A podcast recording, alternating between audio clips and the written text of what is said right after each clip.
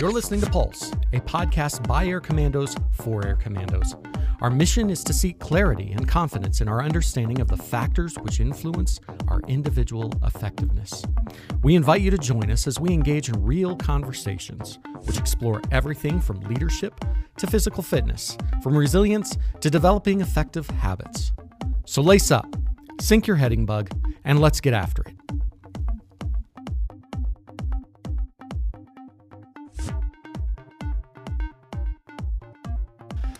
All right, welcome back to Pulse, everyone. I am Master Sergeant Philip Bean, your career assistance advisor. Uh, we're we got a different type of podcast today. Uh, a couple individuals sitting at the table with us. We have Tech Sergeant Marcus Pace and Staff Sergeant Taylor Salas. Salas, yep. Salas. I knew I was gonna mess it up. I was trying. I was like, ah. But so you guys are ALS instructors here at Cannon, right? Yes, sir. All right. So uh, how long have you guys been instructors? Go ahead, Taylor. Uh, so I'm actually in a unique situation. I'm kind of on my way out right now. So, um, been doing this gig for four years. Uh, came over from security forces. Uh, probably about five years into being stationed here at Cannon. So I've been here a grand total of nine years. But Here at Cannon. Yep. Okay. yep. Cannon, good old Cannon Air Force Base. Uh, and then um, I'm actually on my way to Minot here soon as Oh, well. So- nice. That's my uh, number one dream. Really? Yeah, that's Okay. that's been number one on my list for Yeah. my entire career. Awesome. Awesome. Uh, Sergeant Pace here. Uh, been instructing for about a year and a half. Uh, left security forces uh, here at Cannon. Wait, Back we in- got two defenders at the table. Yep. Man, last week's podcast was a, was a defender. This week we got two more. There's a lot of love going here for uh, for our defenders. We like to represent. Yep. All right, sorry. Go ahead, continue. Uh, so yes, I've been at Cannon since 2013, and I went over to ALS or 2018. Almost two years or around the two year mark. Mm-hmm. Okay. All right. So, did you guys elect to go? Did you want to go? Volunteered, voluntold? Oh, I volunteered. Volunteered? I, I actually, uh, unique situation for myself. I uh, had orders to Turkey at the same time I got notified of the ALS position. Okay. And the Air Force let me choose if I wanted to take the orders or stay at Cannon for three more years. And uh, here I am. Oh, nice. So you must like it here then. Uh, I like teaching. Okay. All right. How about you? Volunteer, voluntold? Yeah. So um, I actually went through ALS in 2016. Okay. Uh, graduated, and then uh, the commandant pulled me aside at the time, and, and she said, "Hey, man, I think you'd be uh, you'd be a good fit." Uh, and I personally wasn't having it. I'm like, uh, I don't know about all that. I'm not I'm not too big blue. You know, kind of the perception of ALS, I guess. But uh, a couple months down the road, I ended up signing on my on my house. You know, closed on my house, and uh, figured, hey, why not? Let me give it a shot. You know, and that way I'm I got a little bit of stability, and I can start paying off my house and whatnot. And uh, so I hit her up. I said, hey, is it, is it still available? You know, and I went in and and kind of volunteered, but I was kind of uh, there's some external factors as well that kind of played into it. So. All right. Yep. So so so tell us a little bit about yourselves. Um, kind of where you're from, um, hobbies, things like that. You know, because you both kind of chose to do this job, so there's got to be some some factors there that probably brought you to this point in your career to say, hey, this is the right choice for me. So tell us a little bit about yourself. I'm from originally from Macon, Georgia. Um, went to Valdosta State University uh, for a couple of years. To where? Valdosta State University. Um, and like most students, I partied out, right? And then uh, my, my folks said, uh, figure it out. So I did some research and I figured that the, Air Force was the best fit for me. Been in since uh, 2009. Uh, this is my third duty assignment. I was overseas for two. And uh, the Air Force said, hey, look, good run. Now, now you're going to Cannon. Um, Where were you at overseas? Incirlik Air Base, Turkey. Okay, so the assignments would have been going back to Turkey. Correct. Okay. And when I was in Turkey at the time, it was back when the base was open. Uh, you could go off base. The families were there, and uh, for me, it was just an easy choice sticking with ALS. Right. Um, after Turkey, I went to Mildenhall, United Kingdom, Uh, enjoyed that tour, and then um, came here. Uh, some of my hobbies: uh, member of the Cannon softball team, as well as uh, local member of the St. John's Lodge uh, Freemasonry, and uh, the American Legion Post 116 downtown. So you say Cannon softball team. Are we talking like the the intramural? Is this a traveling? No, this is actually the men's varsity team. Okay. Uh, I'm a member and one of the co-captains for the team. So who do you guys play? Uh, we play other military installations as well as local teams downtown. Oh, okay. Yeah. Are you guys any good? Uh, we're decent. Uh, prior to COVID 19 hitting, we were getting ready to ramp up our, our season, but uh, everything's been kind of shut down. So you're 0 for 0 this year? Yep, perfect score. Nice. Yeah. Batting a thousand. Right. All right. What what's important to you? My career. Your career? Yep, I'm uh, I'm single, no kids, so I mean that's kind of what I'm focused on right now. Uh, my future, trying to see where I'm I'm at.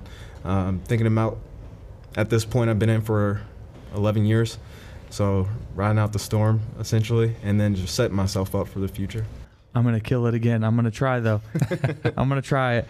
Salas? Yeah. Did I get it that time? Yeah, perfect. Oh man, I was like, I can't, I can't murder this a second time. All right, how about you?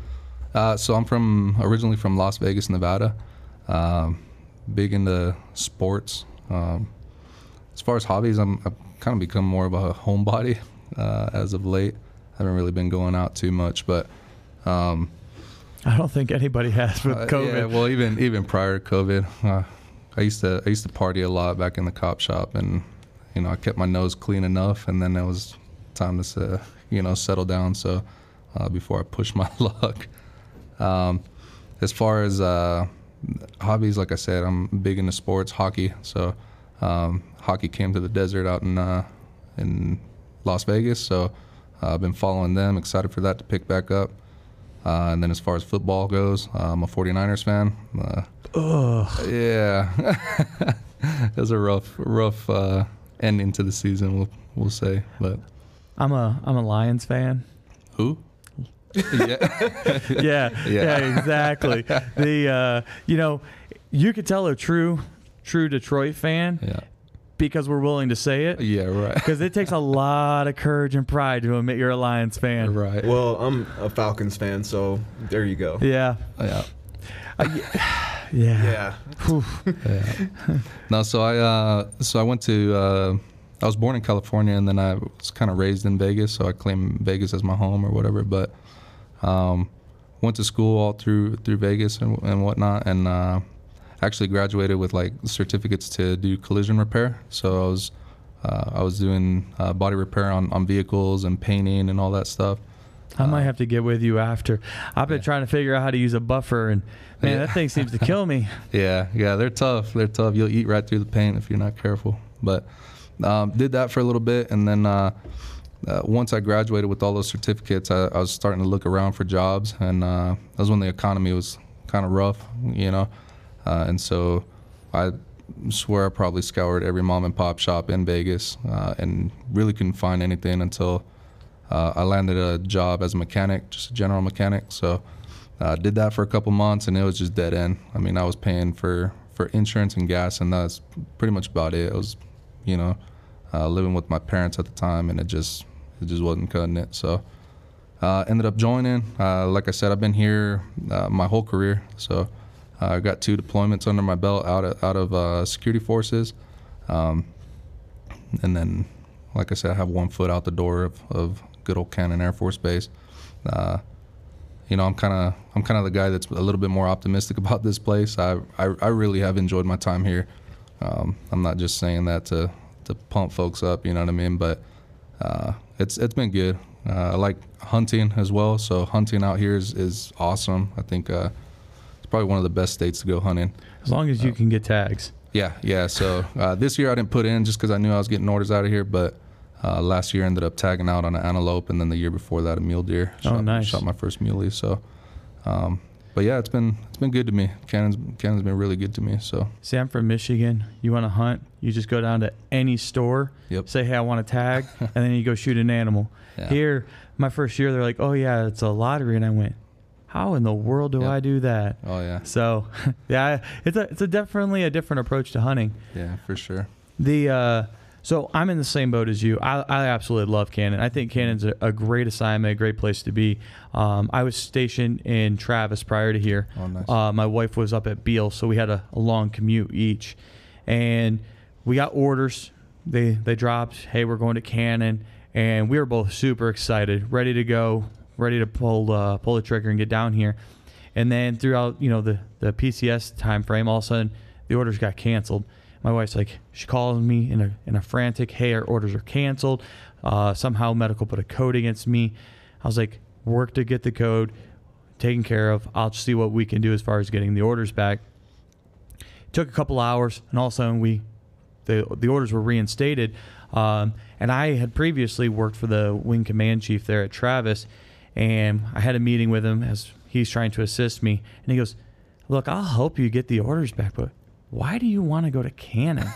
he's like, "Nobody wants to go there," and I was like, "For the last five years, my wife and me have been geographically separated. Her at Beale and me, you know, there. It was." An hour and a half commute because of all the traffic in California for us to both get home. And here we're you know we're stationed together we can live 15 20 minutes off base and i get to see my kids i'm like to me at the end of the day it's not about you know oh cannon's the worst assignment when i get there i'll find out you know my own make my own impression of the base but really if i can be around my family enjoy you know the life of that yeah. the assignment's not that bad. This place is actually pretty amazing. Yeah. Great mission, great people. Uh, you got to travel a little bit further for you know some sure, things, yeah. but in today's era, Amazon's amazing. You can get Yeah. anything. Yeah. It's almost uh, we actually have to tell our students the same thing about Cannon, yeah, uh, just because we have the uh, E4, E5s, and some of them have been here for quite some time, and then trying to change their mindset on why Cannon is not as bad as they perceive it to be. right. That's a uphill battle all the time. Yeah, and it's it's kind of amazing um, that you guys have that. So you know, we run FTAC, and when when the the, brand new airman gets here and they come in the room, uh, I have a period of time where I go in and I talk to them, and I it's one of the things I ask them. I'm like, so how do you guys like Cannon? They're like, oh, this place is great. Or like, you know, when I was in tech school, my MTL told me this place was miserable. You know, oh, I'm sorry you got orders to Cannon. Or like, we got here and they're like, this place is actually really nice. They're like, I don't understand why, what their point is.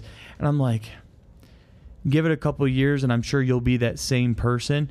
Um, I mean, I was, my first assignment was Ramstein, Germany. You know, I spent six years overseas and the amount of people there who are like, oh, this place is miserable. I hate being stationed at Ramstein. I'm like, and then you get to Cannon and you got the same thing. It's like, all right, it's not so much that it's the assignment, it's the person that's, you know, Absolutely.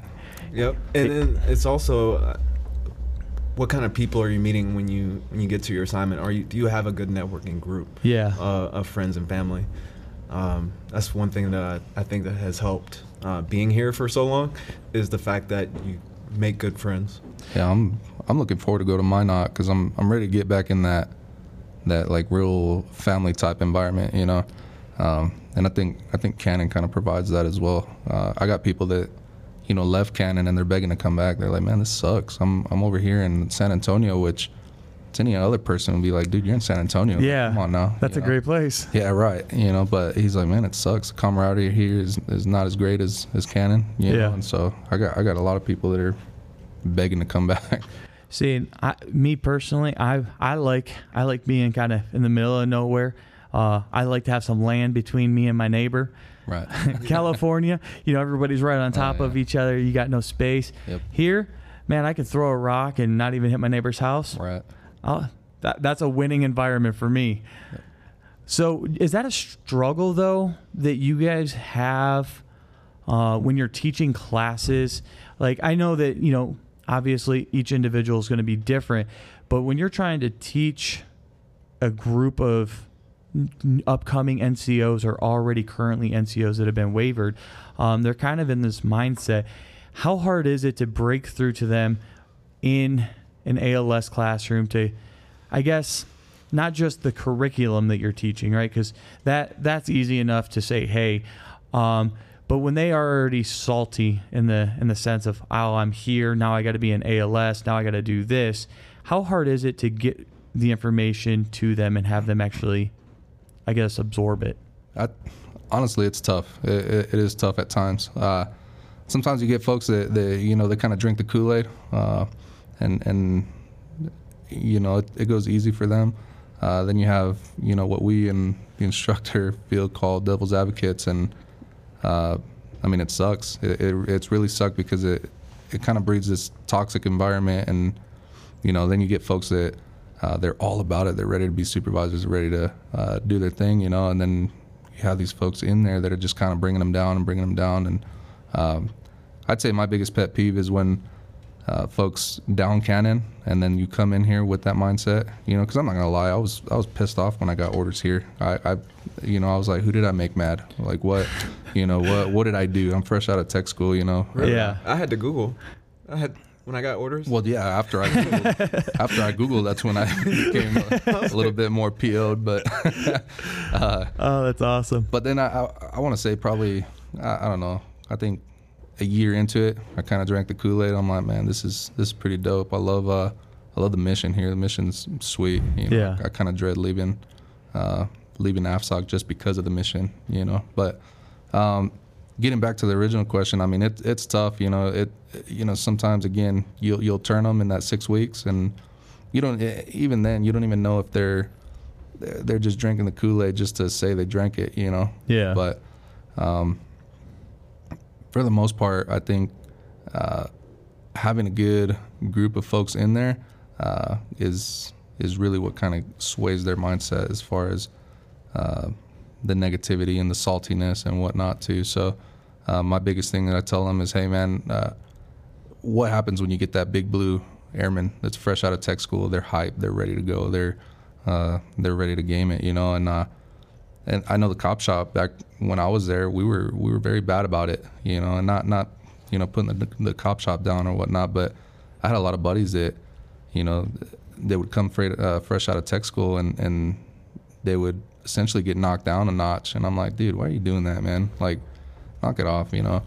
Uh, whether you're excited to go on the road and write tickets, or if you're excited to respond to your first domestic or whatever it is, you know, it was like, hey man, chill out, relax, you know. Yeah. And to me, that's my biggest pet peeve is is quit quit telling these kids what they should and shouldn't like. You know what I mean? So No, I that's so it's good that you're saying that because as you're as you're talking about that, it makes me think of you know my community maintenance, Yep. um, being a crew chief.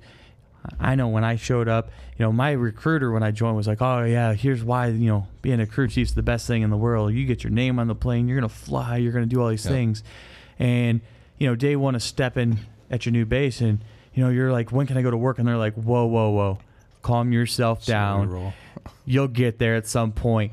Go hold me a flashlight, and you're like, but when do I get to when do I get to do the real work? Right.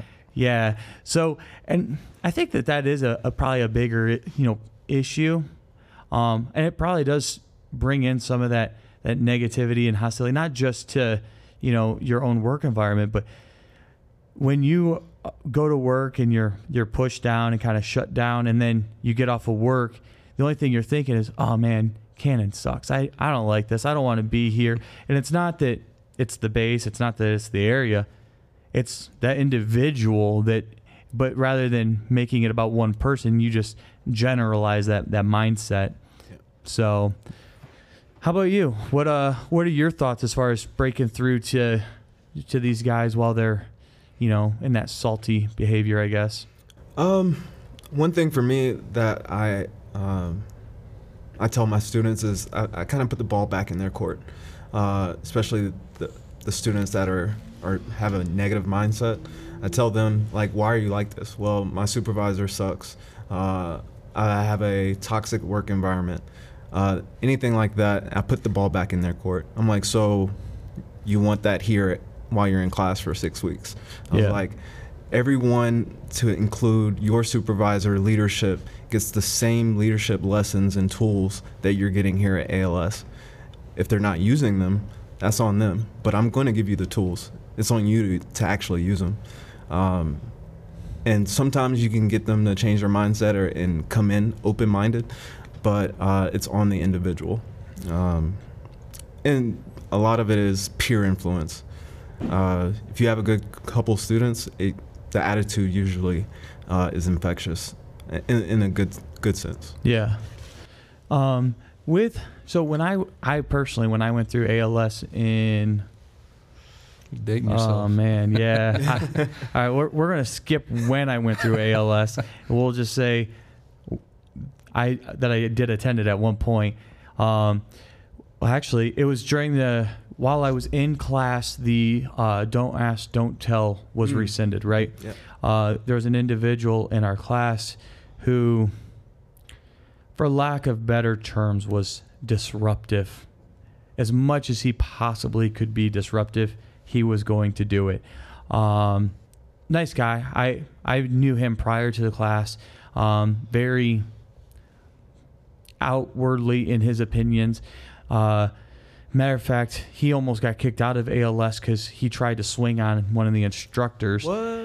Yeah, so we were doing uh we were doing our PT run and he was out of shape and he was falling behind.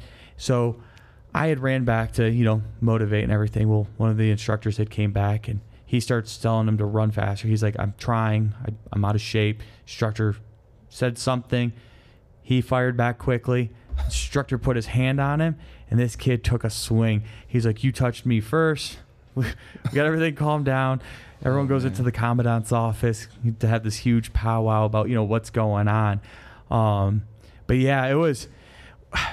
We were told, and obviously, I, I guess it could be like that in any environment. But our instructor was always stressed out with us, and he's like, "This is honestly the worst class I have ever had to instruct."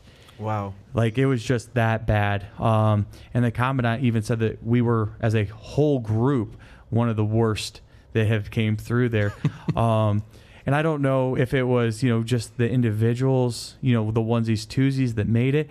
Uh, but I do know that my particular classroom, it seemed like, you know, we got to stay extra hours a few times uh, for additional learning Mm. that's why I asked, like, how do you how do you really get through with some of these individuals to to help them out? Because I know, I like, there was a group of us in there, and a lot of them, I don't know where I fell into that spectrum.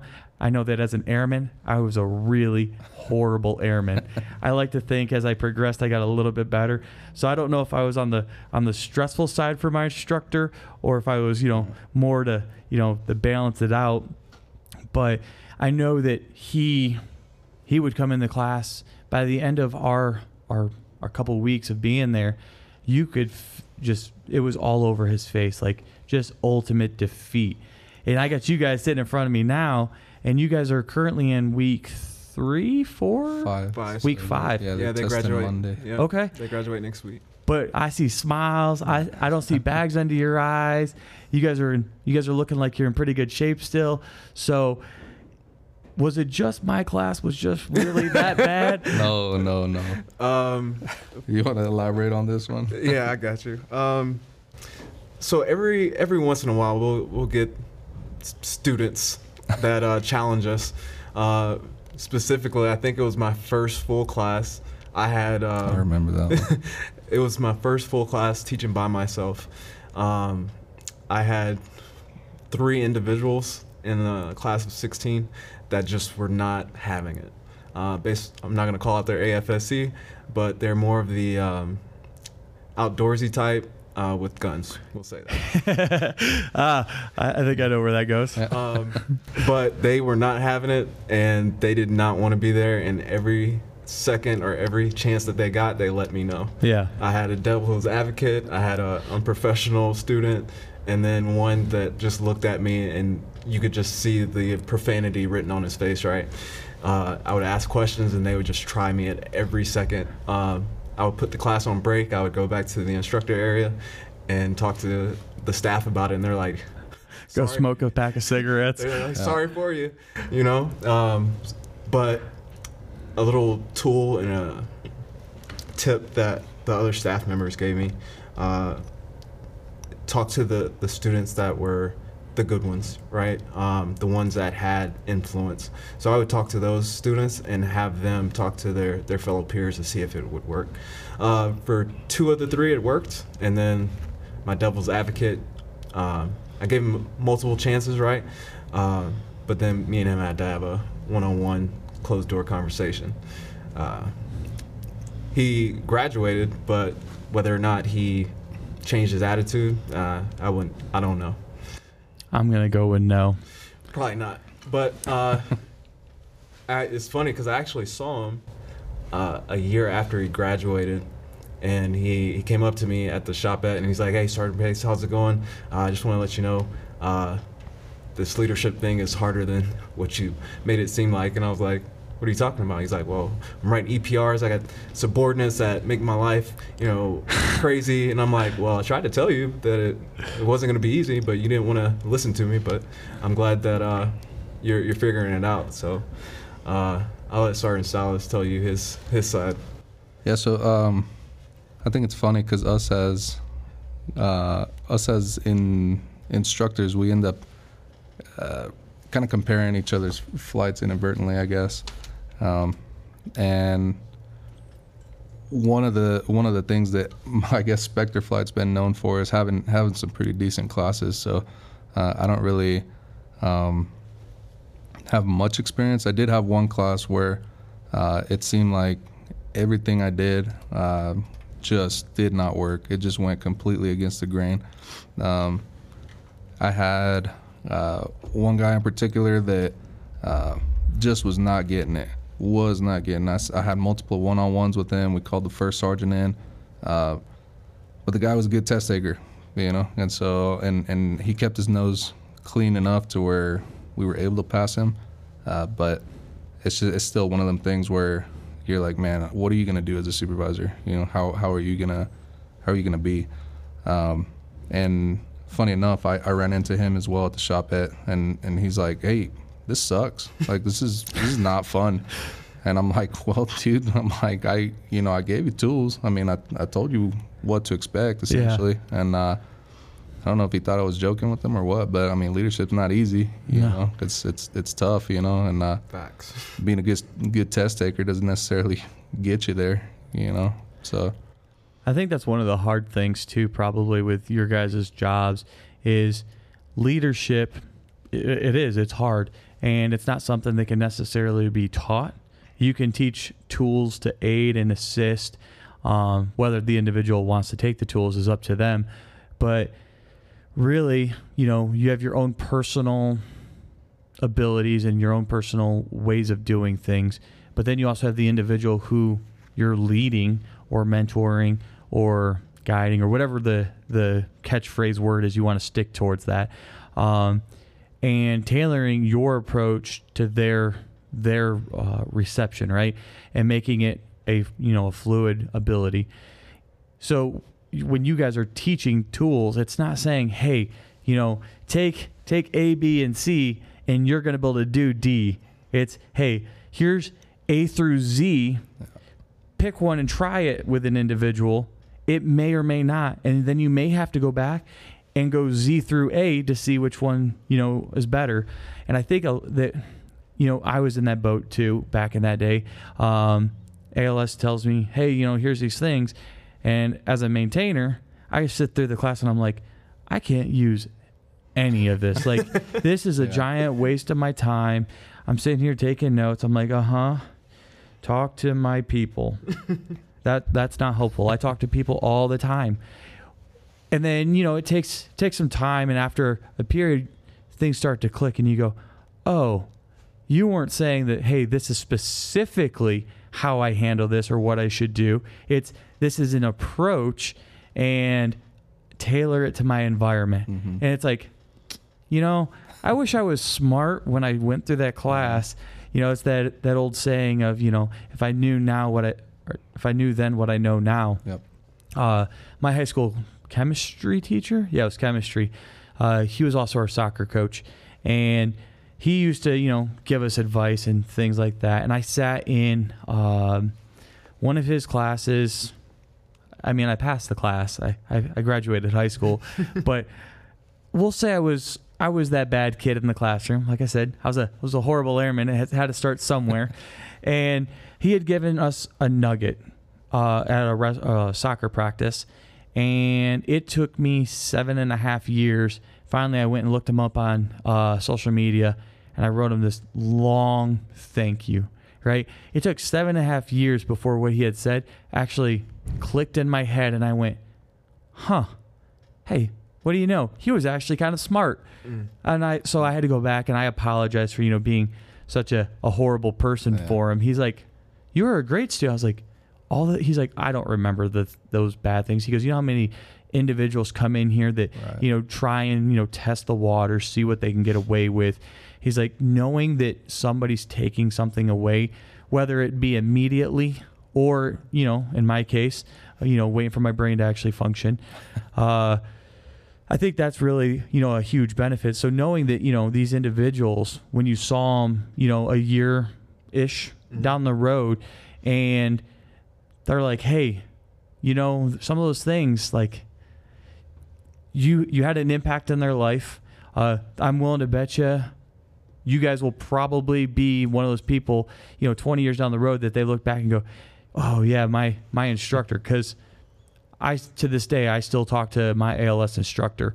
Um, he he was a prior defender, uh, switched over to chaplain's assistant, and I think he was trying to go somewhere else. I'm not sure.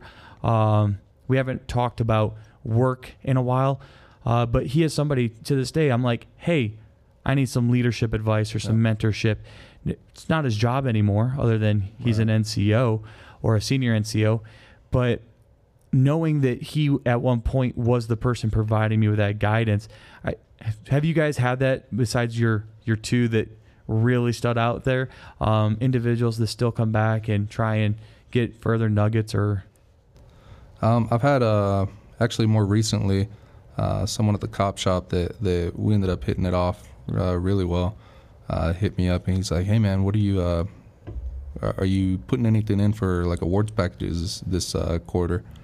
Uh, and I said, "No, to be honest, I've been kind of lazy. I've been kind of bumming it, especially uh, since the whole COVID thing."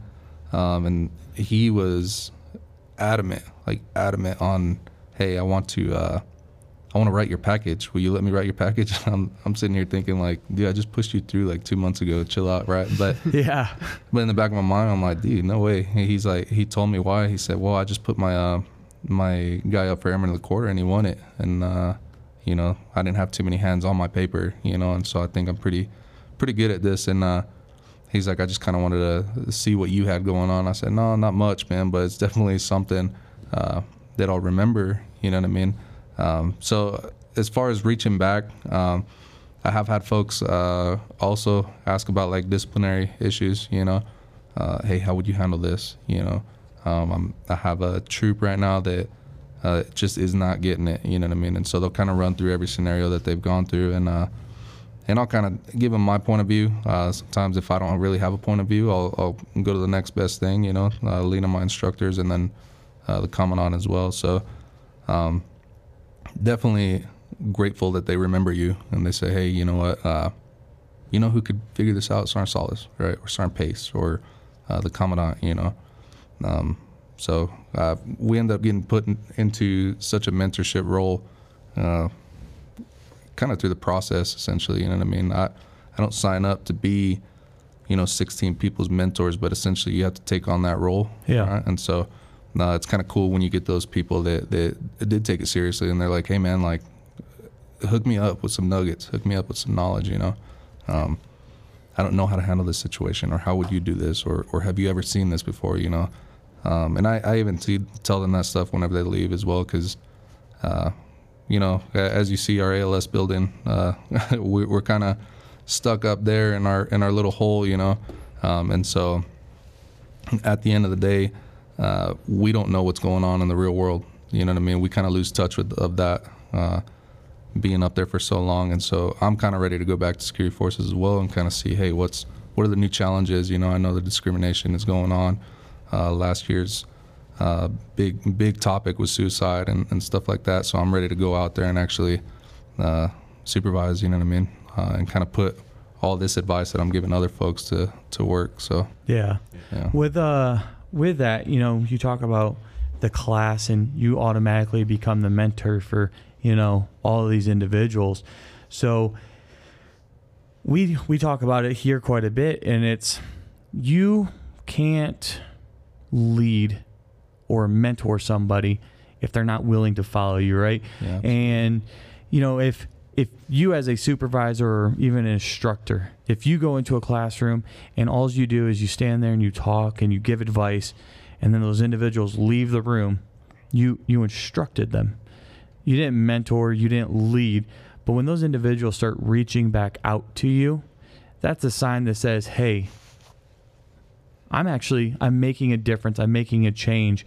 Um, because at the end of the day, only the individual receiving the information can decide whether they're they're being mentored or, "Hey, thanks Right. for the advice. I appreciate you taking the time to speak with me." And yeah, they press on.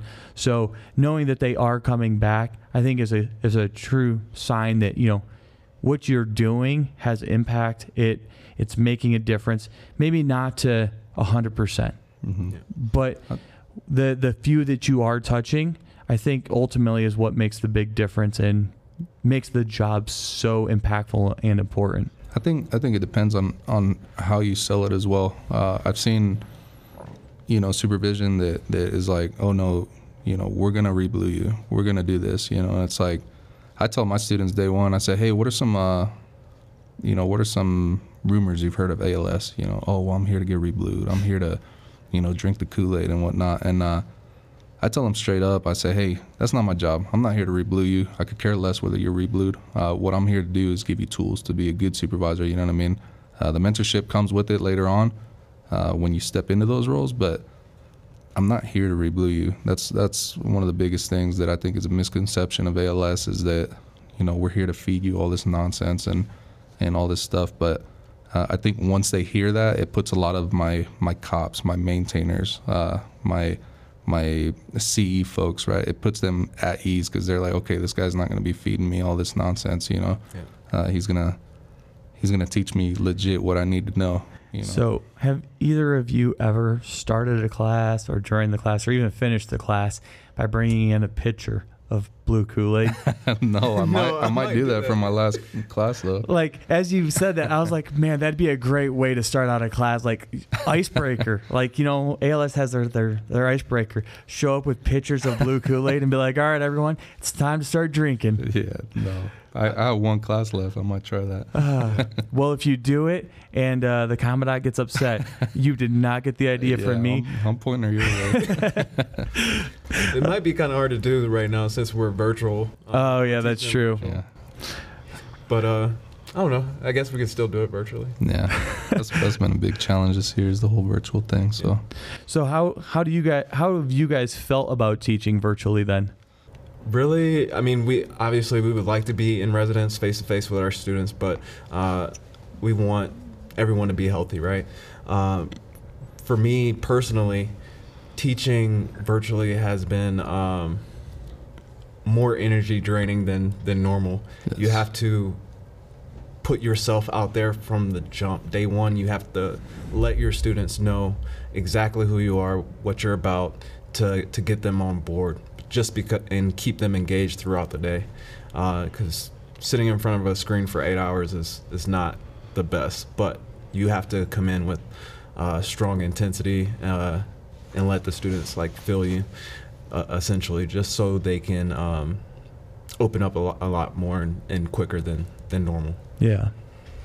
Yeah, I think uh, in the beginning we we thought it was going to be this big big change, you know, and oh these guys aren't going to get to know each other and blah blah blah. And so uh, the first class we ran with eight people, um, and it ended up really really well. Uh, I think that uh, they still get the experience. You know, it's not it's not ideal. Obviously, none of this is ideal. Nobody wants to be wearing their masks and stuff like that. But um, I think at the same time they they still got the gist of what uh, we do in a in residence class, and uh, we were actually talking about as, as far as awards go, you know, and, and we talk about the commandant's award, so you get two nominees from each class, and um, it was a conversation that we had to talk about. You know, as instructors, saying, "Hey, did you really see anybody step up?" And and that's when we realized, I think, is uh, you know, this virtual stuff isn't much different from an in, in resident.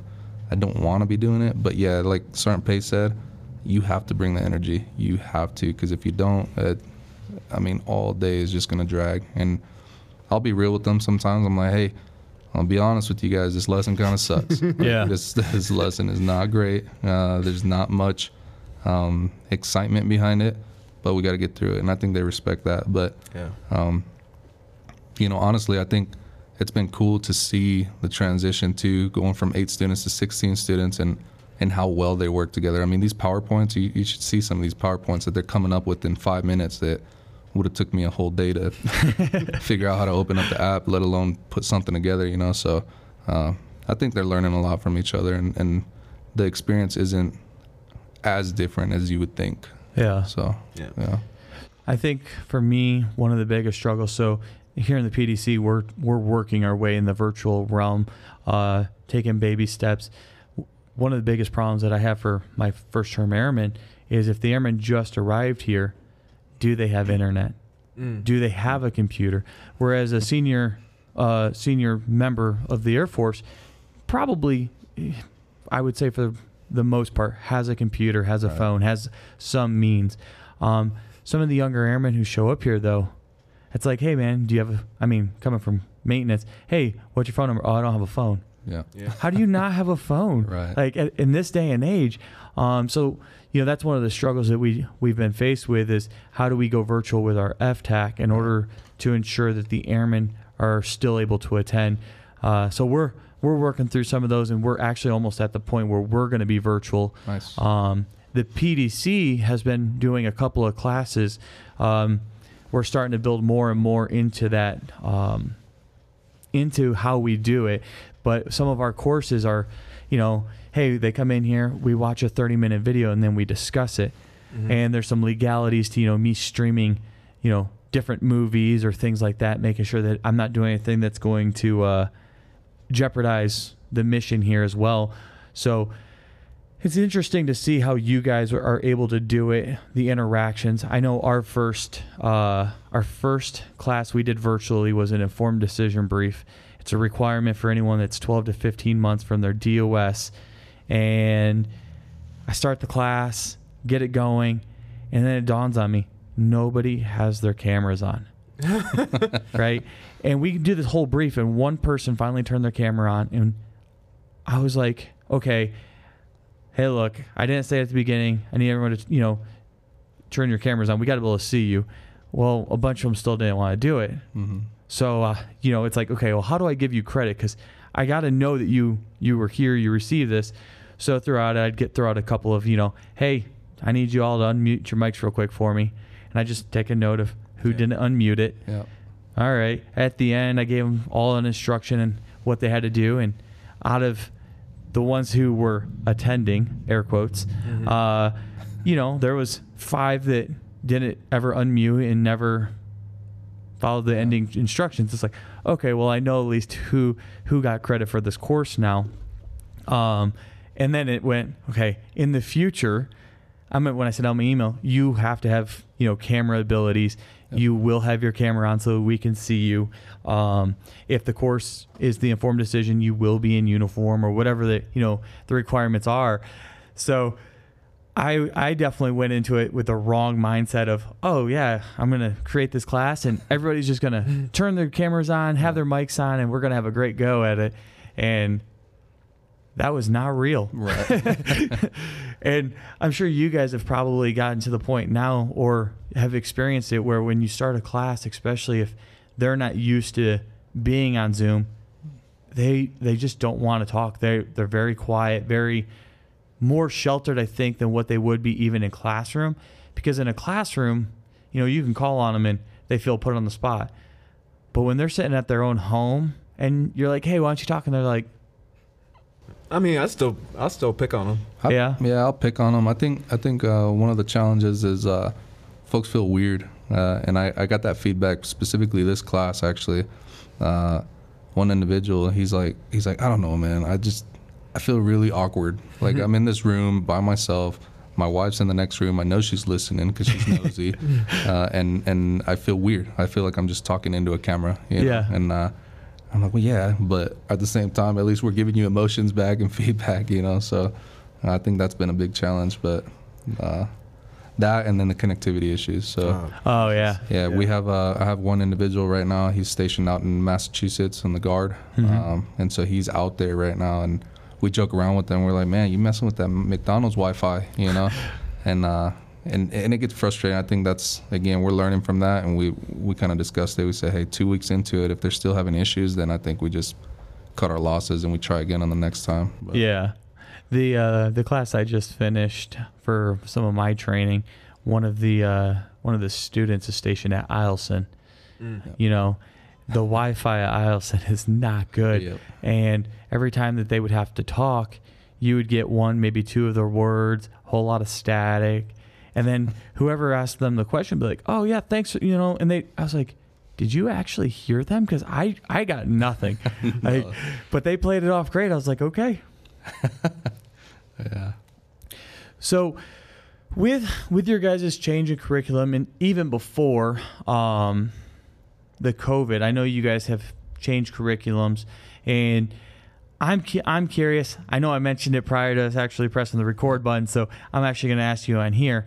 Um, you know, one of the things that I've heard is, you know, you guys don't teach bullet writing anymore, and you don't teach this lesson anymore, uh, or that, or whatever it is. Um, with the changes that you guys make, do you find that it's it's making a better supervisor, a better leader? Is it are we getting rid of some of the lessons that you know maybe we should have gotten rid of and just changed how we taught?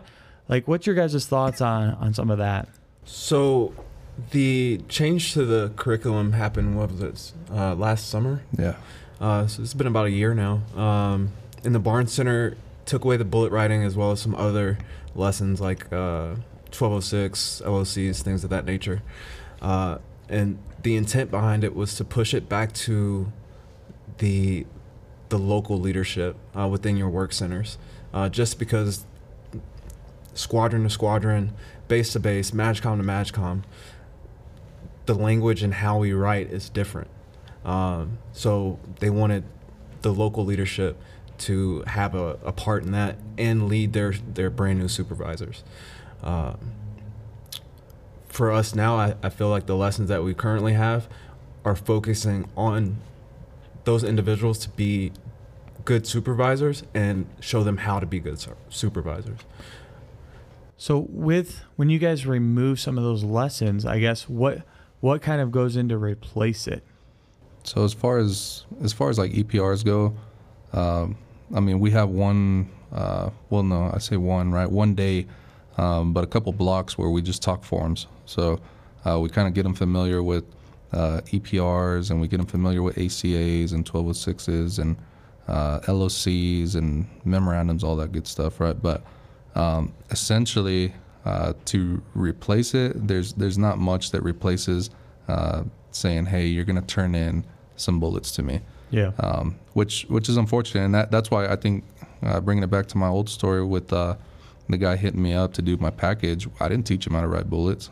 You know, I kind of gave him little nuggets here and there, but uh, that was that was to me. I was like, man, this guy's hungry. Like it's it's awesome to see that. You know.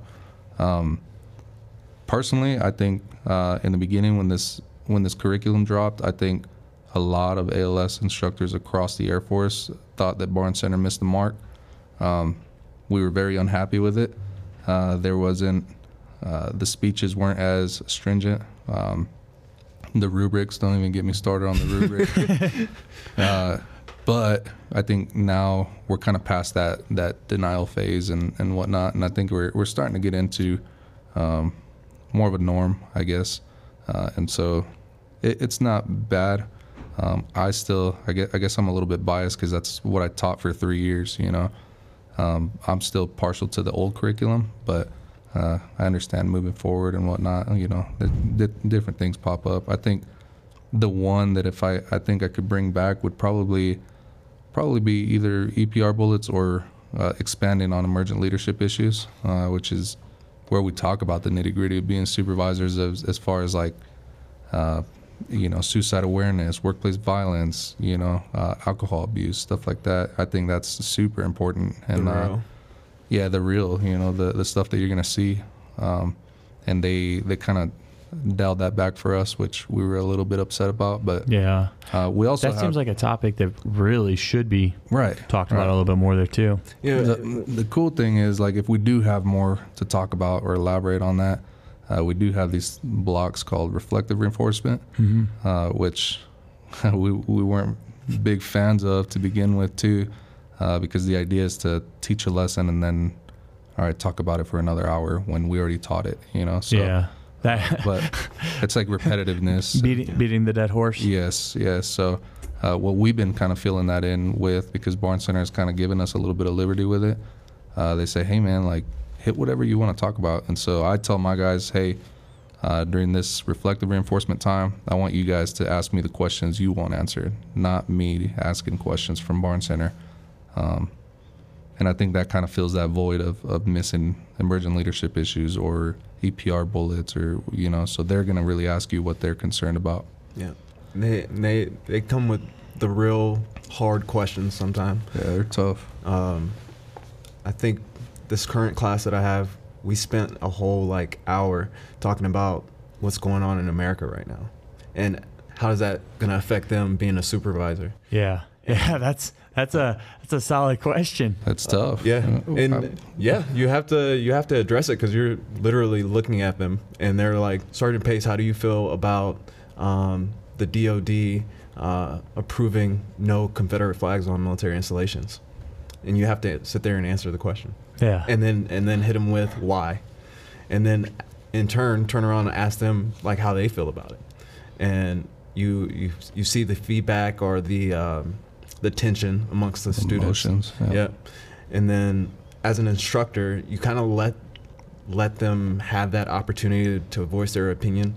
Uh, and it gets personal sometimes, but as an instructor, we also uh, keep them in check and, and let them know, like, hey, you can have your personal feelings, but once those personal feelings start to affect you professionally, then yeah, no go. Right, exactly.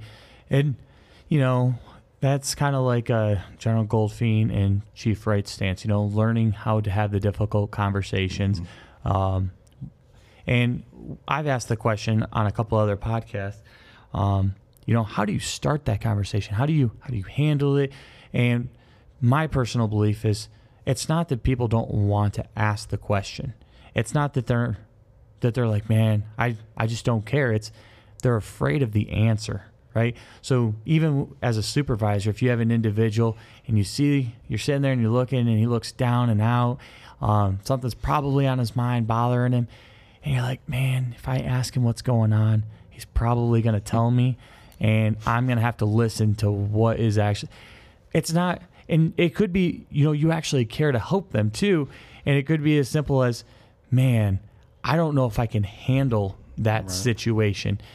So you're like, I maybe if I wait, somebody else will go do it. I know with with our FTAC, uh, we've had a couple of classes. We've done eight people socially distanced in this room, right? And hey, if you sit in your desk and you don't move, you can take your mask off. Other than that, you got to put your mask on. Well, I come in for my my period, and I usually allow the opportunity for them just to ask whatever they want. You're new to the Air Force. What did your recruiter tell you that you're like, ah, that doesn't seem right? I've gotten some, nothing as as real as I'm sure what you guys got because you know a, an individual who's been in the Air Force a little bit longer, Yeah. they're gonna they're gonna hit you with it. Uh, the young airmen, every once in a while they will give me one, and I'm like, that's uh that's, that that's a great question. That's a like, tough one. yeah. Yeah. So that I could see how that would be a, a struggle for sure.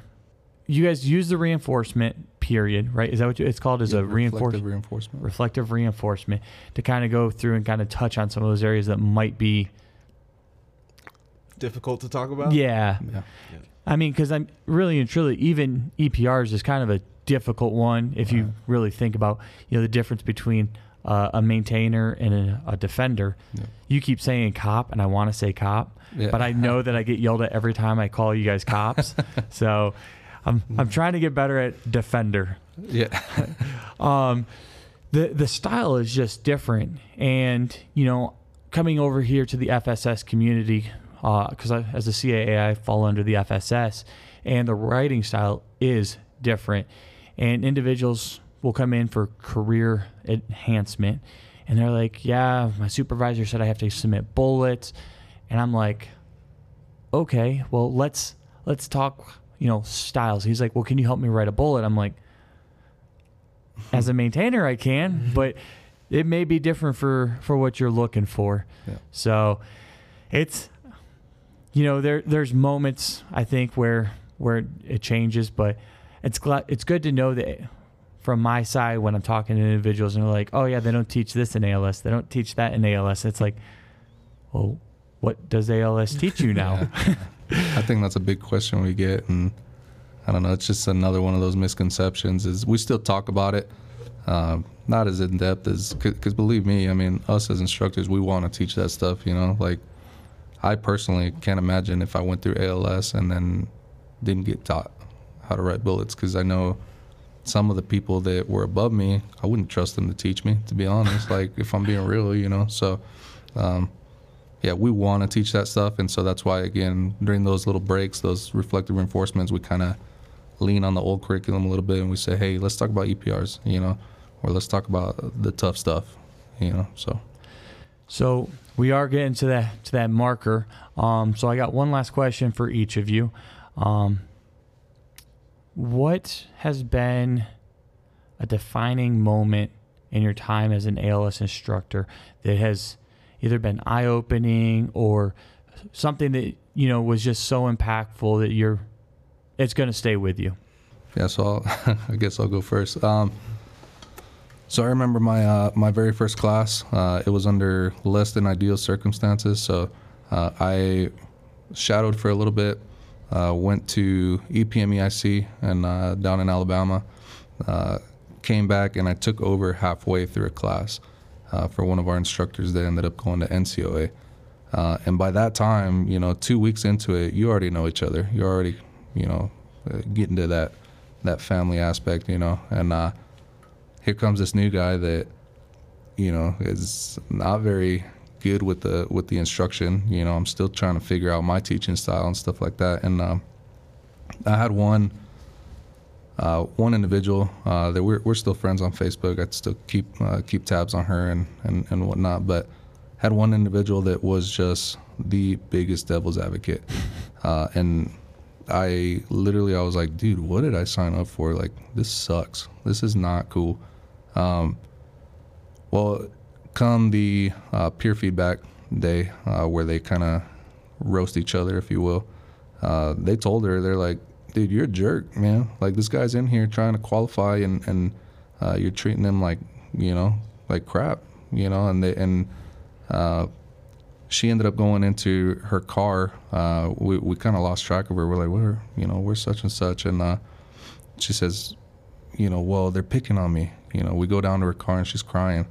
Well, they're picking on me. They're they're you know being mean and blah blah blah. Uh, and I think she wanted us to feel bad for her, you know. And I said, well, I'm gonna be honest with you. Like I haven't felt any love, any type of love since coming into this classroom, uh, from you specifically, you know. Um, two weeks later, uh, we do the next feedback, and uh, she got a lot of a lot of feedback saying, "Hey, man, like you have made strides.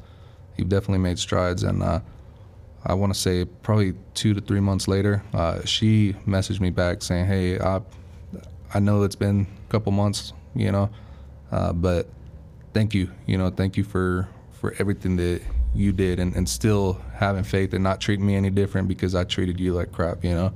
Um, and so, uh, to me, kind of going back to your original question, uh, you know, is what what were some defining moments to me? I'm like, hey, you know what? Do you to the best of your ability. You know, be uh, be the leader that you know you are, and I think uh, things will play out. You know what I mean? Don't uh, don't carry that that negative energy with you going forward, and, and things will play out and, and work out in the benefit. Solid advice. Very solid. All right. Um, for me, it's usually when I'll ask, you know, brand new class, uh, hey, what what have you heard about me? Uh, as far as an instructor, and mo- nine times out of ten, I always get uh, Sergeant Pace is, uh, you know, he's very very strict. You don't want him. Uh, and then I asked that same question, like, how do you feel about me as an instructor at towards the end on graduation week? And at, at that point, six weeks, um, they'll tell you the truth. And they're like, you know what? It's not the fact that you're strict. It's like you just hold us to a, a higher standard than what I thought I was capable of. And I was like, cool. I'm, I'm holding you to a standard. I need you to do the same for your subordinates when you get back to your work center. Um, and not just the status quo. Uh, and anytime I get a student that comes back uh, after they graduate and they're like, "Man, my subordinate, like they just they just can't get right," and I'm like, "Did you are you holding them to a standard?" They were like, "Yeah, but they're not getting right." I was like, "Well, enforce the standard," you know. Um, and I think that's what I like about my current position is the fact that every once in a while you'll you'll have a student reach back or email you, and and and thank you for you know being tough on them and, and showing them that tough love. So that's that's it for me. Yeah, I I think that that kind of goes a long way because really and truly, everybody that's in the Air Force volunteered to be here, and when you join the military, I mean, I don't I mean, I guess it's possible that somebody joined the military thinking that it was an unstructured, just hey, I'm going to go get you know 20 years paycheck and get a retirement. yeah. But I think most individuals probably understand that you know the idea of going to basic training, that there is structure, that there is you know, hey, I'm going to be held to a standard. They they go to basic, they're held to a standard, they follow you know a set thing. They get to tech school, same concept. Then they get to their first duty station, they show up, and you know okay, here's your dorm room. We'll see you in the morning. And then they get there and everything just kind of goes to chaos. And they're like, well, nobody's holding me to that standard. So why do I care? Mm-hmm. Right. So, and I think that a lot of the individuals, uh, we've, I mean, you guys probably have seen it with some of the young young airmen back in in your previous career field when they come in. Uh, they almost look like they're they want somebody to tell them this is it. Th- quit doing that. You need to do this. Uh, i know for you know my maintainers we had a airman and the supervisor just kept complaining that he he was bad. And that was one of the one of the things that you know we all sat down we discussed it. And the airman said he's like well, if i don't come to work on time nobody says anything to me about it. Mm. That's like, okay, hold on. So, you know, oh, just, and it doesn't even have to be anything that severe. It could just be as simple as, you know, hands in pockets, right? Yeah. Um, which I know, at least when I was in ALS, that was the one thing that every instructor would kill you over. Yeah, same thing. You're like, you try to get a piece of gum out, your fingers in there for half a second. They're like, hand. You're like, yeah, gum. Wait a minute. They're like, yeah, good excuse, but no. It's like, come on, man. so, well, hey, I appreciate you guys immensely uh, taking the time out of your days. I know you guys are in class. Uh, the uh, the comment was great about offering you guys up. Uh, I hope you guys volunteered to come over here and share some of this because uh, it was a great conversation. I I really like getting to know some of the individuals on base, sharing about you guys with our our listeners, um, maybe spreading a little bit of the idea as to what you do behind the scenes more than just oh you teach a class and you give us leaders that don't know how to write EPRs, right? right. yeah. that, that seems to be the general idea as to what ALS does. We send you there for six weeks. You come back. You should be proficient at all things leadership. Right. Um, so I, I, I, enjoy getting the opportunity to, to kind of share your stories as well as get to know you um, both in a personal and a professional aspect. So thank you guys for you know taking the time to be here. Thank, thank you. Uh, thank you, listeners. Uh, hope you enjoyed today's podcast. We'll see you next time.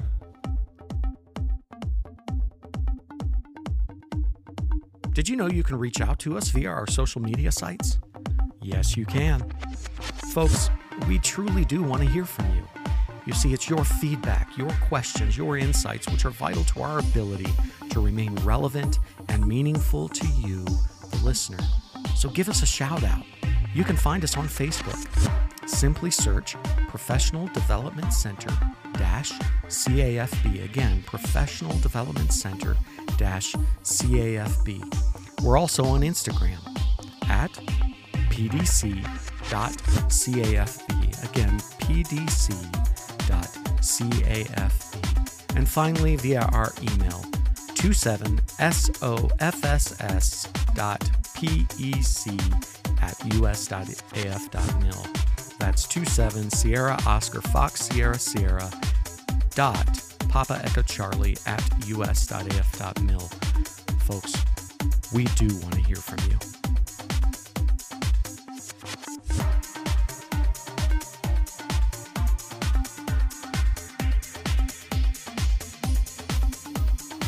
You have listened to an episode of Pulse, recorded by members of the Cannon Air Force Base community. The views expressed within this podcast are those of the speakers and guests and do not necessarily represent the view of the DoD, Department of Defense, or its components. To the airmen, soldiers, sailors, and Marines, we'll see you again soon.